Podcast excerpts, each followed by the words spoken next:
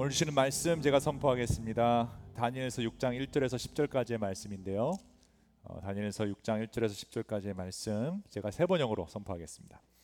다리우스는 자기 뜻대로 나라 안에 지방 장관 120명을 세워서 나라를 다스리게 하였다. 또 그들 위에 정승 세 사람을 세웠는데 다니엘도 그 사람 가운데 하나였다. 그리고 지방 장관들이 정승들에게 업무 보고를 하게 하여 왕에게 피해를 끼치는 일이 없도록 하였다. 그런데 다니엘이 다른 정승들이나 지방 장관들보다 더 우수하였으므로 왕이 그를 나라의 통치자로 임명하고자 하였다. 그러자 다른 정승들과 지방 장관들이 다니엘이 나라 일을 잘못 처리한 것을 찾아내려고 하였다. 그러나 그들은 그에게서 아무런 실책이나 허물을 발견하지 못하였다. 다니엘이 임무에 충실하여 아무런 실책이나 허물이 없었기 때문이다. 그래서 그들은 서로 말하였다. 다니엘이라는 자는 그가 믿는 신의 법을 문제 삼지 않고는 고발할 근거를 찾을 수 없다. 그리하여 총리들과 방백들은 왕에게로 나아가서 하였다. 다리우스 임금님, 만수무강하기를 빕니다. 이 나라 정승들과 대신들과 지방 장관들과 고문관들과 총독들이 모두 인원한 바가 있습니다. 임금님이 법을 한 가지 만드셔서 금령으로 내려주시도록 요청하기로 하였습니다. 그 법은 앞으로 30일 동안에 임금님 말고 다른 신이나 사람에게 무엇을 강구한 사람은 누구든지 사자굴에 집어넣기로 한다는 것입니다. 바라옵기는 임금님이 이제 금령을 세우시고 그 문서에 임금님의 도장을 찍으셔서 메대와 페르시아에 고치지 못하는 법을 따라서 그것을 다시 고치지 못하게 하시길 바랍니다. 그리하여 다리우스 왕은 금령의 문서에 왕의 도장을 찍었다. 다니엘은 왕이 금령의 문서에 도장을 찍은 것을 알고도 자기의 집으로 돌아가서 다락방으로 올라갔다. 그 다락방은 예루살렘 쪽으로 창문이 나 있었다. 그는 늘 하듯이 하루에 3번씩 그의 하나님께 무릎을 꿇고 기도하며 감사를 드렸다. 아멘. 예수로 인하는 사람들 참빛교회 3부 예배 오신 모든 분들을 진심으로 환영합니다. 오늘 혹시 처음 이 자리에 오신 분들이나 처음 온라인으로 예배 드리시는 분이 계시다면 오늘 이 예배를 통해 예수 그리스도를 꼭 만날 수 있기를 기도해 봅니다. 저희는 지난 4주 동안에 이 골방 기도라는 주제를 가지고 어떻게 우리가 기도해야 하는가에 대해서 고민하고 있습니다. 오늘은 네 번째 시간인데요.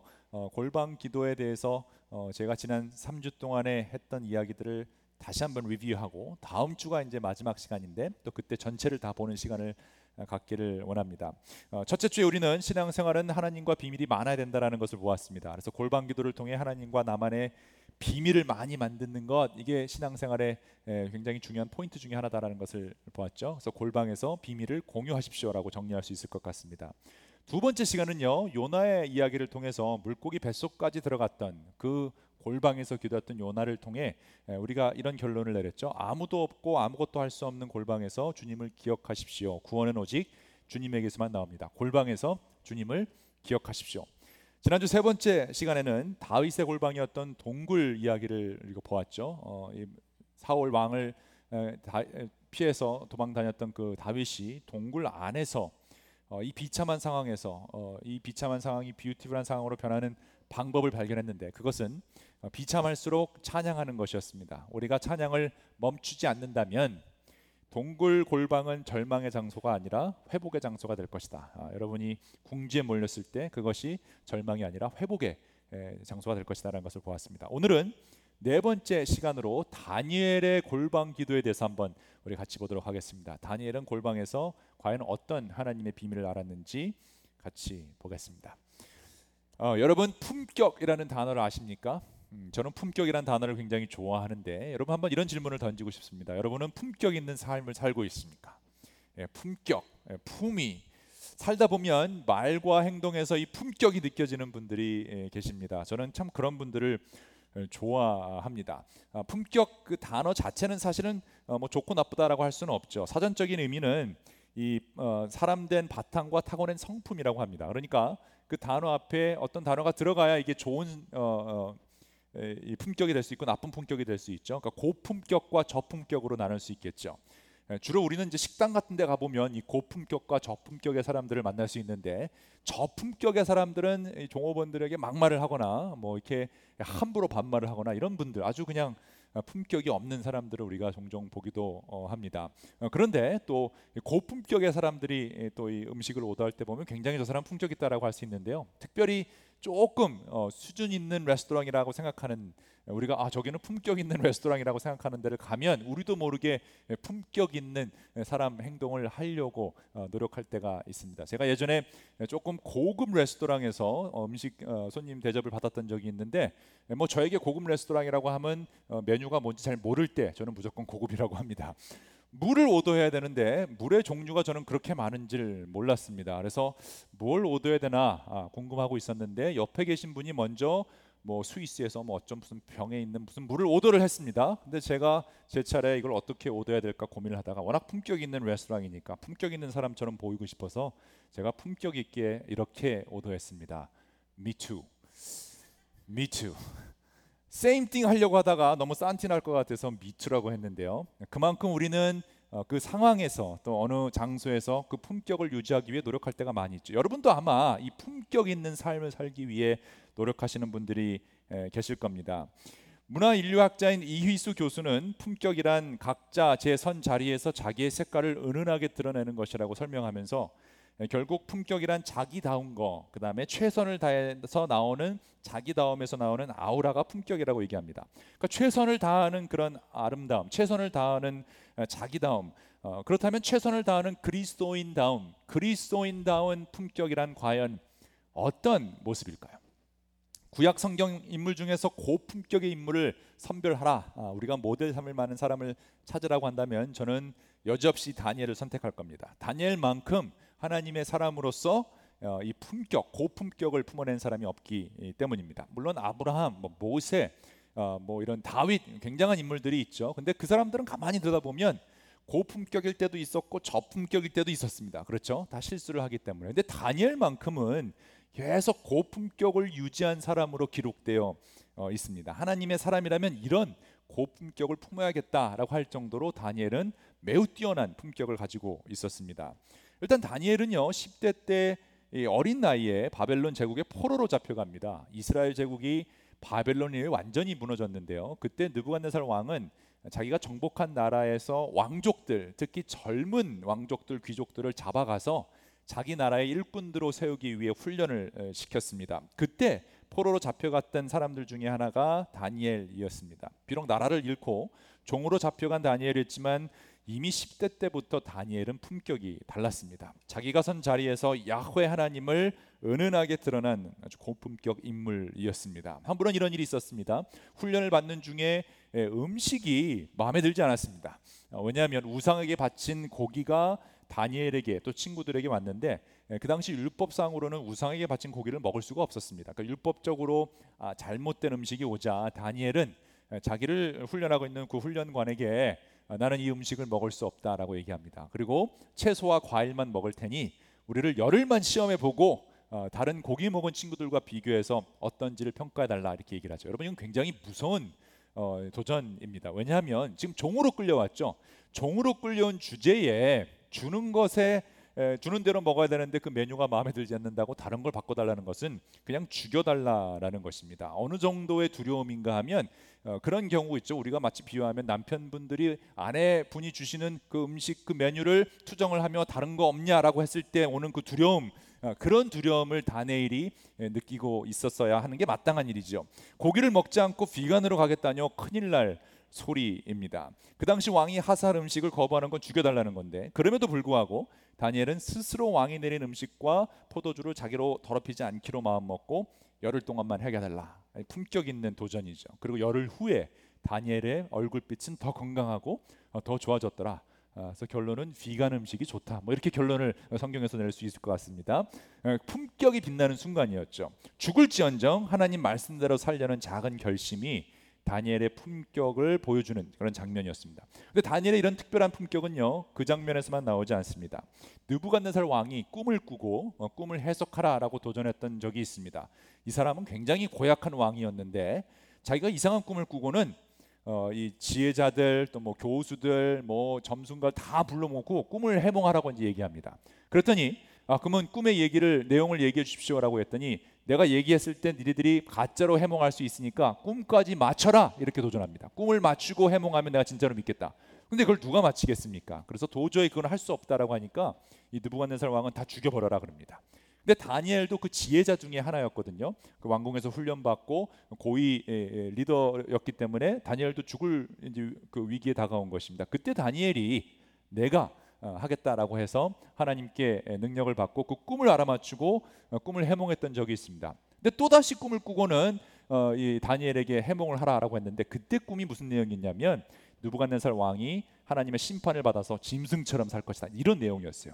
여러분 생각해 보시기 바랍니다. 지금 바벨로니아의 황제 느부갓네살 왕은 전 세계를 호령하던 왕입니다. 손 하나 까딱하면, 손 하나 까딱할 필요도 없죠. 말로 사람의 목숨을 뺏어갈 수 있는 그런 능력 있는 사람인데 당신 하나님한테 심판받아서 벌받을 거다라고 얘기할 수 있는 사람은 아무도 없었습니다. 그럼에도 불구하고 다니엘은 자기가 받은 것을 소신껏 얘기할 수 있는 그 품격이 있었던 사람입니다. 그대로 말하죠. 느부갓네살 심판을 받을 것이다, 짐승처럼 살 것이다. 그리고 그대로 이루어진 것을 알 수 있습니다. 다니엘의 그 고품격은요, 느부갓네살 왕 뒤를 이은 벨사살 왕 때도 유명합니다. 사람의 손이 갑자기 나타나서 벽에다가 글을 쓰는 사건이 있었는데 그 글을 도저히 알아볼 수가 없었습니다. 그래서 벨사살 왕이 워낙 다니엘이 유명했기 때문에 다니엘을 데리고 와서 무슨 뜻이냐라고 물어보죠. 그때도 다니엘은요, 그 글씨의 뜻이 바벨론이 망한다는 뜻이었어요. 이 제국은 완전히 망한다. 그러니까 망하는 제국의 그 마지막 왕이 벨사살 왕이었는데 그 앞에서 그대로 얘기하죠. 하나님이 바벨론을 멸망시킬 것이다. 당당하게 얘기합니다. 그런 용기, 대단한 용기를 가지고 있었던 그런 다니엘이죠. 근데 그 다니엘의 그런 고품격은요, 거기서 끝나지 않죠. 어느덧 80을 넘긴 다니엘은 이제 은퇴의 시간이 찾아온 듯 했습니다. 더 이상 하나님의 백성으로 그런 리더로서 품격을 지키지 않고 편안하게 살아도 되는, 여러분 사실 품격 지키는 게 얼마나 힘듭니까? 그 에너지를 다 소비해서 내가 그 성내고 싶은 것도 참아야 되고 이렇게 말하고 싶은 것도 참아야 되고 품위를 지키기 위해 노력을 많이 해야 되는데 은퇴하고 나서는 그냥 편안하게 내가 하고 싶은 대로 살 수 있잖아요. 그럼에도 불구하고 다니엘은 그렇게 하지 않고 80세의 나이에 다리우스 왕이 필요로 하기 때문에 다리우스 왕의 또 총리로서 일하게 됩니다. 저는 이곳에 혹시 80이 넘으신 분이 계시다면, 아마 우리가 다 80을 향하고 있는데 아마 이런 품격을 지닐 수 있는 80이 되면 좋지 않을까 생각해 봅니다. 오늘 본문 이야기는 다니엘의 80평생의 품격을 보여주는 하이라이트 장면입니다. 본문에 나오는 다리우스 왕은요, 바벨론을 멸망시킨 메대와 페르시아 제국의 왕이었어요. 보통 한 제국이 망하면 그 제국에 속한 모든 리더들, 모든 사람들은 죽거나 종으로 끌려가야 되는데 다니엘만큼은 살아남았습니다. 그만큼 뛰어났던 사람이고 유명했던 인물이었습니다. 그래서 이 느부갓네살 정권, 벨사살 정권 때도 인정받는 총리였는데 완전히 제국이 바뀐 지금 다리우스 정권 때도 윤영한을 인정받고 총리로서 호명받게 됩니다. 사장님들이 꿈꾸는 일꾼, 이런 일꾼이죠. 모든 걸 다 맡길 수 있는, 안심하고 믿고 맡길 수 있는 그런 일꾼이 다니엘이었는데 80세의 나이에서도 이 일을 감당했다. 지혜롭고 총명하고 신뢰가 가는 그런 인물이었다는 것을 알 수 있습니다. 그러니까 그 페르시아 제국의 다른 인재들이 질투할 만하죠. 여러분 생각해 보세요. 바벨론 제국에서 있었던 총리였는데 정권이 바뀌면 새로운 사람들이 그 자리를 차지해야 되잖아요. 바벨론 정권 때 정말 별별일 없고 멸시당하고 차별당했던 사람들이 페르시아 정권에 힘입어서 지금 올라왔는데, 아니 다니엘 밑에서 또 일을 하라 그러니까 이 사람들이 질투하기 시작합니다. 질투와 시기가 위험한 것은 늘 폭력과 죽음을 불러오기 때문인데 지금 다니엘에게 그 위기가 찾아온 것입니다. 그래서 이들은 다니엘을 죽이기 위해서 온갖 방법을 동원합니다. 뒷조사를 해 봅니다. 특별히 잘못한 거 없나, 친인척들에 대한 뒷조사도 시작하고요. 와이프가 잘못한 건 없나, 표창장 잘못 받은 건 없나, 검사 측에서 잘못한 건 없나 다 찾아보기 시작합니다. 지금 일어나고 있는 모든 그런 이상한 일들이 이때도 일어났습니다. 근데 잘못한 것을 찾아낼 수가 없었어요. 그래서 어떻게 기록이 되어 있냐면, 다른 정승들과 지방 장관들이 다니엘이 나라 일을 잘못 처리한 것을 찾아내려고 하였다. 그러나 그들은 그에게서 아무런 실책이나 허물을 발견할 수가 없었다라고 기록되어 있어요. 이런 완벽한 사람은 아마 없을 겁니다. 아무런 실책이나 허물이 없는 사람, 우리 가운데, 여러분이나 저 가운데 없습니다. 불가능합니다. 그러나 불가능하다고 해서 완벽함을 목표로 삼지 말라는 법도 없죠. 우리는 설령 실현 불가능하다 해도 좀 높은 이상을 꿈꿔야 할 것입니다. 여러분 우리가 너무 이 현실주의자가 되면 안 돼. 현실을 우리가 무시해서는 안 되지만 현실주의자로 너무 낮게 살아서는 안 될 것 같아요. 그리스도인들은 온 우주를 창조하신 하나님을 믿는 사람들이죠. 크기가 좀 달라야 돼. 그리 사이즈가 좀 달라야 합니다. 우리는 높은 이상을 품을 수 있어야 할 것입니다. 큰 꿈을 꿀 수 있어야 할 것입니다. 여러분, 그런 말이 있죠. 꿈이 커야 그 꿈이 깨진 조각도 크다. 그죠? 큰 꿈이 깨지면 조각들이 크잖아요. 그런 말이 있듯이 그리스도인들은, 믿는 사람들은 일단 높은 이상과 큰 꿈을, 하나님 사이즈의 꿈을 꿀 수 있는 사람이어야 할 것입니다. 다니엘처럼 우리는 아무런 실책이나 허물이 없도록 주어진 일에 최선을 다하도록 노력해야 할 것입니다. 품위는 바로 최선을 다하는 그런 모습, 내가 열심히 내 주어진 일에 혼신을 다하는 모습에서 나오기 때문입니다. 우리가 불완전한 인간이기 때문에 물론 일어나는 실수가 있을 수 있습니다. 완벽하지 않기 때문에 잘못하는 것 있을 수 있습니다. 그러나 적어도 내가 게을러서, 내가 하지 않아서 일어나는 실책이나 허물은 없어야 한다라는 거죠. 우리가 하고 있는 일에 대해서도 그렇고, 우리가 속해 있는 관계에서도 그렇습니다. 나에게 주어진 일 최선을 다해서 잘하는 것, 또 나에게 주어진 가족관계, 배우자와 또 자녀들과 부모 자녀의 사이에서의 최선의 노력을 다하는 것은, 여러분, 우리가 우리의 품위가 어떤지를 보여줄 수 있는 좋은 기회일 것입니다. 그런데 꼭 이렇게 얘기하면 딴지 거시는 분들이 있죠. 그렇게 살면 피곤하다. 뭐 목사님 꼭 그렇게까지 높은 이상을 품고 완벽하게 살려고 노력합니까? 피곤합니다. 맞습니다. 피곤합니다. 완벽하게 추구하면 피곤해요. 그런데 여러분, 그렇게 살지 않아도 인생은 어차피 피곤해요. 이렇게 살아도 피곤하고 저렇게 살아도 피곤하면 이왕이면 믿는 사람들은 좀 높은 이상을 꿈꾸다가 피곤하게 사는 것이 훨씬 좋지 않을까, 이런 생각을 해 봅니다. 아무런 실책이나 허물을 발견할 수 없도록 최선을 다하는 것. 왜냐하면 주어진 일에 최선을 다하는 것이 품격의 기본이기 때문이죠. 내가 맡겨진, 나에게 주어진 일을 잘 하지도 못하면서 품격을 찾을 수는 없을 겁니다. 도저히 다니엘에게서 실책이나 허물을 발견하지 못한 이 사람들, 아주 나쁜 사람들이죠. 그 품격에 짓눌릴 수밖에 없는 그런 상황이었죠. 그러자 이 사람들이 선택한 트집 잡는 것은 이 다니엘 자체를 공격하기 시작합니다. 보통 그렇습니다. 어떤 허물점을 찾으려고 하다가 못 찾으면 그 사람의 신념, 그 사람의 종교, 신앙, 그 사람의 믿음, 뭐 정치적 성향, 이런 걸로 공격을 하기 시작합니다.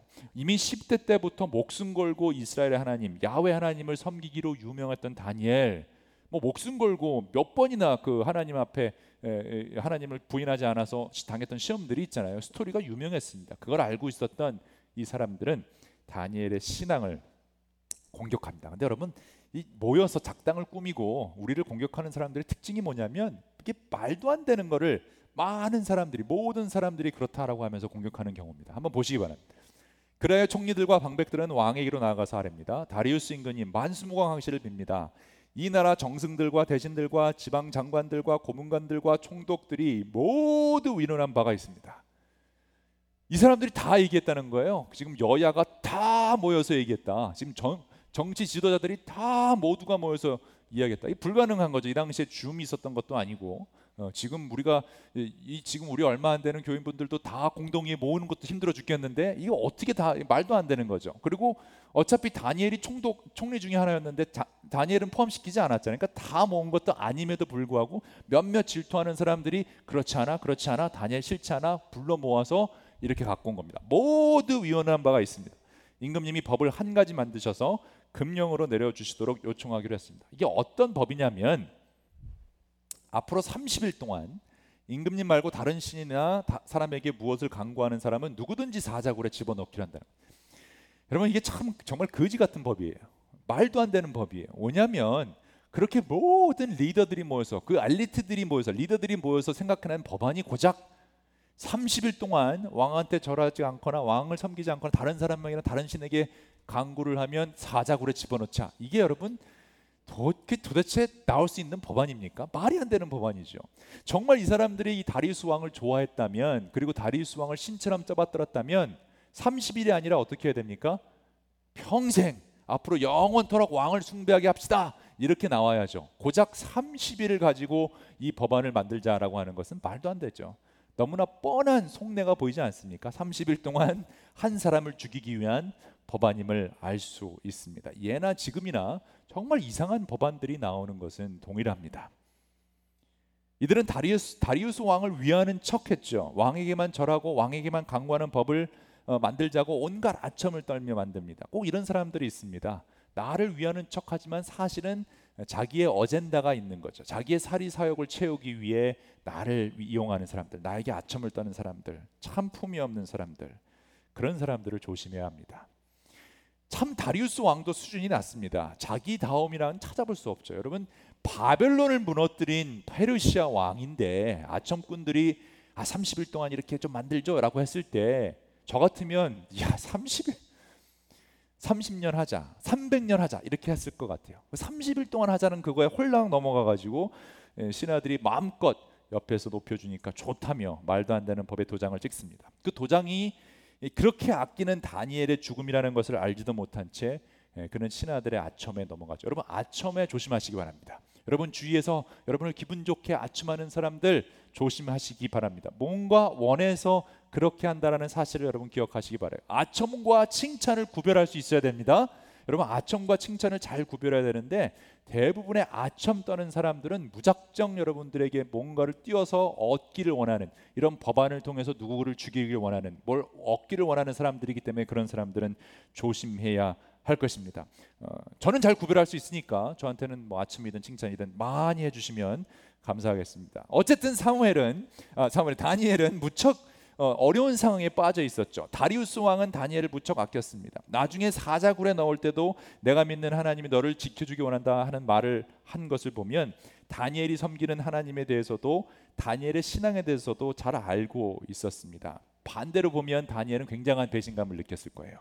이 왕이 나를 죽이려고 하는구나 이렇게 오해했을 거예요. 그리고 참 허무하다. 내가 바벨론 때도 살아남았고 지금 이 페르시아 때도 살아남았는데 참 쓸데없는 걸 날 죽이려고 하는구나 아마 생각했을 겁니다. 열심히 이 나라를 위해서 일했는데 느부갓네살 왕 앞에서 당당했고 벨사살 왕에서도 할 말 다 했던 다니엘. 그런데 나이 80에 이런 스트레스를 또 받아야 하다니 아마 굉장히 황당했을 겁니다. 귀찮았을 겁니다. 이젠 다니엘에겐 웬만한 위기는 위기도 아니었기 때문이죠.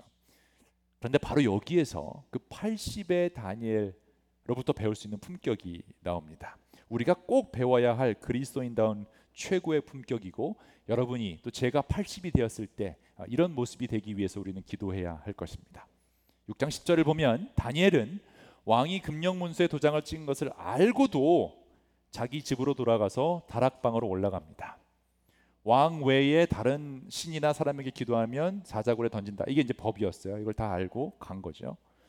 다락방은 예루살렘 쪽으로 창문이 나 있었는데 그는 늘 하듯이, 영어로 보면 just as he has done before. 늘 하듯이, 늘 하던 대로 하루에 3번씩 그의 하나님께 무릎을 꿇고 기도하며 감사를 드렸다. 그리스도인다운 품격이 무엇인가 하면 저는 이렇게 정리하고 싶습니다. 그리스도인의 품격은 늘 하듯이의 품격입니다. 이 뜻은 그러므로 여러분이 늘 무엇을 하고 있는지가 여러분의 품격을 보여주고 있다라는 이야기죠. 어떤 상황 속에서도 늘 하듯이 하나님께 감사를 드릴 수 있는 기도가 가장 그리스도인다운 품격이라는 사실을 다니엘이 보여주고 있습니다. 그러므로 우리가 늘 무엇을 하는지가 여러분 매우 중요합니다. 여러분이 늘 하고 있는 게 무엇입니까? 늘 하고 있는 행동이 무엇입니까? 늘 하고 있는 말이 무엇입니까? 우리 한번 곰곰이 돌아봅시다. 여러분 입에서 주로 나오는 말이, 배우자를 향하는 말이 칭찬이 더 많습니까? 잔소리가 더 많습니까? 배우들을 바라보면서 격려의 말을 하고 있습니까? 아니면 불만의 말을 하고 있습니까? 여러분 주위에 있는 사람들에게, 우리 자녀들에게, 부모님에게 내가 늘 하는 말이 어떤 말인지를 보여줘야 합니다. 왜냐하면 늘 하고 있는 바로 그 말이 여러분의 품격의 수준을 보여주고 있기 때문이죠. 여러분 승질난다고 욕하시는 분들이 있습니다. 우리 교회는 그런 분들이 없을 거라고 생각합니다. 근데 어떻게 보면 욕하는 분들이 있어요.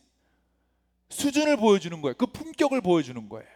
근데 어떤 분들은 만날 때마다 정말 기쁨이 넘치는, 행복이 넘치는 그런 말을 늘 하시는 분들이 계세요. 그분의 품격을 보여주고 있는 것입니다. 어린 시절부터 늘 최선을 다해 자기다움을 키워냈던 다니엘은 나이 80이 되어서도 그 품격을 잃지 않았어요. 다니엘은 자기 주위에서 어떤 일이 벌어지고 있는지 알고도 늘 하듯이 골방에 들어가서 그 어떤 일이 있어서도 아무 상관없이 자기가 했던 그 루틴을 하는 거예요. 어떤 공격이 와도, 어떤 위협이 와도 사업에 어떤 문제가 있고 집안에 어떤 문제가 있어도 지금 나에게 어떤 스트레스를 엄청 주는 사람이 있다 해도 내가 해야 할 루틴을 늘 하는 거죠. 여러분, 그런 사람들이 무서운 사람들이에요. 그런 사람들이 대단한 사람들이에요. 루틴을 무시하면 안 됩니다. 컨시스턴시를 무시하면 안 됩니다. 지금 다니엘은 그 컨시스턴시와 루틴에서 압도적으로 훌륭했던 사람이라는 거죠. 참 부당하고 말이 안 되는 법에 왕이 도장을 찍은 것을 알고도, 저 사람들이 나를 모함하고 있다는 사실을 알고도, 앞에서는 살살 웃어도 뒤에서는 나를 죽이려고 욕한다는 것을 다 알고 있어도 다니엘은 늘 하듯이 골방에서 기도했어요. 그 사람들에서 따지지 않았어요. 화내지 않았어요. 욕하지 않았어요. 늘 하듯이 골방에 들어가 하나님의 사람으로서 기도하기 시작합니다. 당할 것을 알면서도, 망할 것을 알면서도, 죽을 것을 알면서도 전혀 요동치 않고 늘 하던 일을 할 수 있었던 다니엘의 품격은 바로 골방 기도에서 나왔다라는 거예요. 여러분 어떠십니까? 여러분 어떤 말 들으면 막 마음이 흔들릴 때가 있죠. 일이 안 잡힌다 이런 표현도 했잖아요. 너무 스트레스 받고 할 일이 많거나 아니면 어떤 고난의 순간에 막 일이 손에 잡히지 않아서 아무것도 못하고 벌벌 떨고 있는 그런 모습들이 있으십니까? 평소에 내가 어떻게 했는지가 여러분의 품격을 좌우합니다. 다니엘은 처음부터 뜻을 정했어요. 마음을 정했어요. 하나님만 섬기고 내가 죽을지언정 하나님의 말씀대로 살 것이라 정했습니다. 하루에 3번씩 하나님께 기도했습니다. 골방을 정해놓았습니다. 모질고 거친 이방 땅에 살아남을 수 있었던 힘은 바로 하나님을 만나는 이 골방의 시간이었다라는 것이죠. 그 어떤 상황에서도 다니엘은 하나님만이 나의 구원자시고 나를 보호해줄 수 있는 분이라고 믿었어요. 그러므로 비록 지금 내가 종으로 끌려와서 온갖 수모를 다 겪는다 해도, 이민자로서 말도 안 통하는 이 땅에서 인종차별을 겪는다 해도, 창조주 하나님 여호와 나의 하나님께서 나를 지켜주신다는 그 놀라운 믿음 하나로 품위와 품격을 유지할 수 있었다라는 것을. 여러분은 어떠십니까? 억울할 때마다, 힘들 때마다, 답답할 때마다, 여러분 서럽고 눈물 날 때마다 뭘 하고 계십니까? 이미 여러 가지 위협과 위기를 이겨낸 다니엘은 늘 하던 대로 품격 있게 이 상황을 이겨냅니다. 오히려 위기가 찾아올 때마다 그는 이렇게 생각했을 거예요. 이번에는 하나님이 또 어떻게 구해주시려나. 하나님이 구해주실까 안 구해주실까가 아니에요. 하나님 나 죽게 됐어요, 살려주세요가 아니에요. 하나님 나 어떡해요, 지금 도저히 무서워서 할 수가 없어요가 아니라 이번에는 어떻게 구해주실까. 여러분 한번 상상해보세요. 이 다니엘의 입장에서 아마 그랬을 것 같아요. 사자굴, 예전에는 홍해를 갈르시고 구원했던 그 하나님 기억했을 거야. 홍해를 갈르시고 구원했던 하나님, 사막에서 물을 쏟아내게 하셨던 하나님. 지난번 친구들 얘기 들어보니까 다니엘과 친했던 아주 친한 친구들이 이 풀무불에서 하나님과 함께 찜질방을 다녔다는 소문이 들렸습니다. 그럼 사자굴은 적어도 뜨겁지는 않겠네. 그리고 고양이를 키웠던 다니엘은 자신이 있었습니다. 내가 고양이 키워봤기 때문에 사자 정도야 뭐 아무것도 아닐 것이다.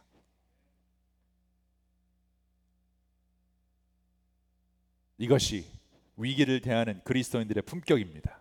그래서 그리스도인들의 품격은 위기 앞에서 더 빛나는 법이에요. 위기는 우리의 품격을 보여줄 수 있는, 수준을 보여줄 수 있는 절호의 기회이기 때문입니다. 그러니까 여러분에게도 그런 어려움이 닥칠 때마다, 누가 여러분을 괴롭히거나 사업에 어려움이 있거나 직장에서 누가 여러분을 자꾸 쫀다든지, 정말 알 수 없는 고통 고난이 올 때마다 여러분이 생각해야 될 것은 이번에는 어떻게 하나님이 구해주시려나. 풀무불을 찜질방으로 만들어주신 그 하나님께서 그 어려운 여러분의 상황을 분명 최선의 방법으로 인도해 주실 것입니다. 죽을 수 있다는 것을 알면서도 구해달라고 부르짖지 않고 늘 하듯이 하나님께 감사드리는 기도야말로 품격 있는 기도예요. 문제가 해결되지 않았는데 이미 하나님이 해결해 주실 것이다. 하나님 감사합니다. 이게 그리스도인들의 품격이라는 것입니다. 여러분 우리 삶에도 좀 품격이 있어야 돼요. 우리 기도에도 좀 품격이 있어야 돼요. 옆에서 기도하는 분 듣고 있다가 미투하지 말고 여러분의 감사의 기도가 흘러 넘쳐야 될 거예요. 그러니까 연습하셔야 돼요. 평소에 늘 하듯이 해야 돼요. 그런 감사 기도를 드렸던 다니엘을 그 나쁜 놈들은 사자굴에 집어넣습니다.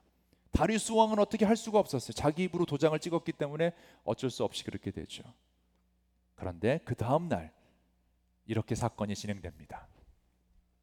이튿날 동이 들 때 왕은 일어나는 길로 곧 사자굴로 갔다. 왕이 그냥 마음이 너무 힘들었어요. 다니엘을 너무 아꼈기 때문이죠.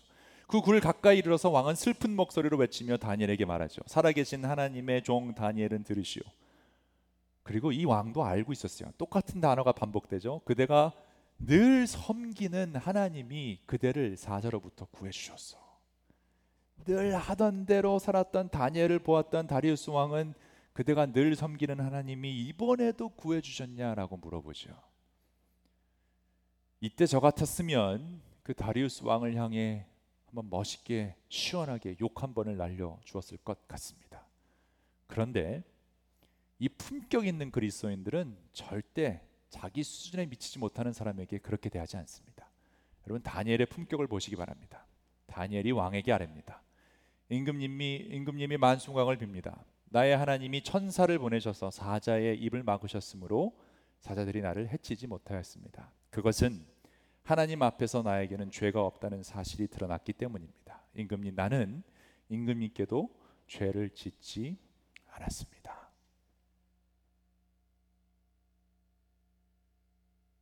왕은 매우 기뻐합니다. 다니엘을 굴에서 끌어올리도록 명령하고, 그래서 사람들은 다니엘을 굴에서 끌어올리게 되죠. 그리고 이렇게 기록을 해둡니다. 그가 자기 하나님을 신뢰하였기 때문에 그에게는 아무런 상처도 찾아볼 수 없었다. 여러분이 하나님을 늘 신뢰하면 여러분에게서도 상처를 찾아볼 수 없게 될 것입니다. 여러분 믿으십니까? 그 어려운 상황에서, 어떤 상황에서도 상처를 찾아볼 수 없을 만큼 놀라운 은혜가 여러분에게 임한다는 사실을 믿어야 할 것입니다. 그리고 나서 하나님은 그 사람들을 심판하시는데 마지막 때의 모습을 보여주고 있습니다. 왕이 명령을 내려서 다니엘을 헐뜯는 사람들을 데려오게 하고, 다니엘은 자기를 헐뜯는 사람들에게 복수하지 않았어요. 그 사람들에게 고품격으로 대했죠. 아예 상대를 하지 않았습니다. 그런 사람들 앙앙거리고 여러분을 쪼아댈 때 여러분 그 일일이 상대할 필요가 없어요. 왜냐하면 하나님께서 분명히 심판하실 것이기 때문입니다. 사실 다니엘이라는 그 이름 자체가 하나님은 나의 심판자라는 뜻이에요. 정말 믿는다면 여러분 걱정할 필요가 없어요. 하나님이 심판하시기 때문이죠. 어떻게 심판하셨을까요? 그들과 그 자식들과 아내들을 사자굴에 던져 넣으니 그들이 그 바닥에 떨어지기도 전에 사자들이 그들을 움켜서 그 뼈까지 부서뜨립니다. 그때 다리우스 왕은요, 전국에 사는 민족과 언어가 다른 뭇 백성에게 조서를 내립니다. 내 백성에게 평화가 넘치기를 바란다. 내가 다음과 같은 법령을 공포한다. 제대로 된 법이 드디어 선포됩니다. 내 나라에서 나의 통치를 받는 모든 백성은 반드시 다니엘이 섬기는 하나님을 공경하고 두려워해야 한다. 그리고 놀라운 일은요, 다니엘의 그 놀라운 품격, 다니엘이 지금 어떤 특별한 전도를 하거나 다니엘이 왕에게 하나님 믿으세요 이런 말 한 적 없죠. 근데 다니엘이 품고 있는 그 고품격, 하나님을 믿는 사람들에게 나오는 그 고품격 때문에 어떤 일이 벌어지냐면, 살아계신 하나님이 영원히 다스린다라고 페르시아 왕이 선포하고요, 그 나라는 멸망하지 않으며 그의 권세가 무궁하다. 그는 구원하시기도 하시고 건져내시기도 하시며 하늘과 땅에서 표적과 기적을 행하시는 분 다니엘을, 여러분을 믿는 자들을 사자의 입에서 구하여 주셨다. 아멘, 아멘. 다니엘은 자신을 구원하시는 그 하나님을 늘 하던 대로 믿었고 늘 하던 대로 기도를 했습니다. 그러므로 우리는 그 어떤 위기와 위협 앞에서도 다니엘같이 늘 하나님을 섬기고 늘 감사할 수 있는 그 능력을, 그 품위를, 그 품격을 키워내야 할 것입니다. 사랑하는 여러분, 우리는요, 예수 믿는 사람들은 부활하신 예수 그리스도를 믿는 사람이죠. 죽음도 우리를 어떻게 할 수 없었어요. 다니엘을 사자굴에 놓고 큰 돌로 막았다, 못 나오게 막았다고 해요. 그 스토리가 어디서 나온 이야기랑 굉장히 비슷하죠. 예수 그리스도를 죽이고 무덤에 막아놓고 돌을 가로막은 그 사건이 떠오르면서 우리가 기억할 수 있는 것은 그 어떤 권세자들도, 그 어떤 죽음도 예수 그리스도의 부활을 막을 수 없었습니다. 그 예수의 부활을 믿는 사람들이 우리이기 때문에, 그렇다면 우리는 부활하신 예수님의 품격에 맞는 품위와 인격과 그 품성을 가지고 살아가야 할 것입니다. 말씀을 마치겠습니다. 80세의 다니엘의 품격은 어마어마한 품격이었어요. 우리는 그걸 향해서 가야 됩니다. 설령 지금 그렇지 못한다고 해도 그걸 목표로 그 이상을 품고 갔으면 좋겠어요. 그래서 여러분 꼭 기억하십시오. 그리스도인다운 품격이란 늘 하듯이의 품격이에요. 늘 하듯이 늘 내가 무슨 말을 하는지, 늘 내가 어떤 것을 바라보고 있는지, 늘 내가 어떤 삶을 살고 있는지 여러분 굉장히 조심스럽게 살아야 할 것입니다. 이미 어렸을 때부터 뜻을 정하고 다락방이라는 골방에서 하나님께 감사 기도를 3번 드리기로, 매일 3번씩 드리기로 한 다니엘은 이런 어려움이 있었을 때 늘 하듯이 그 일을 했습니다. 기도했습니다.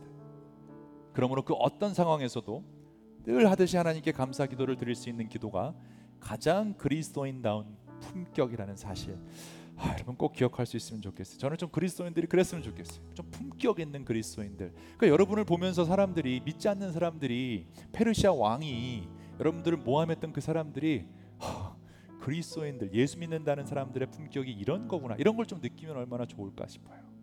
그러니까 여러분 식당 가서도 우리 좀 조심합시다. 어디 가서도, DMB 가서도 좀 화가 나더라도 조심합시다.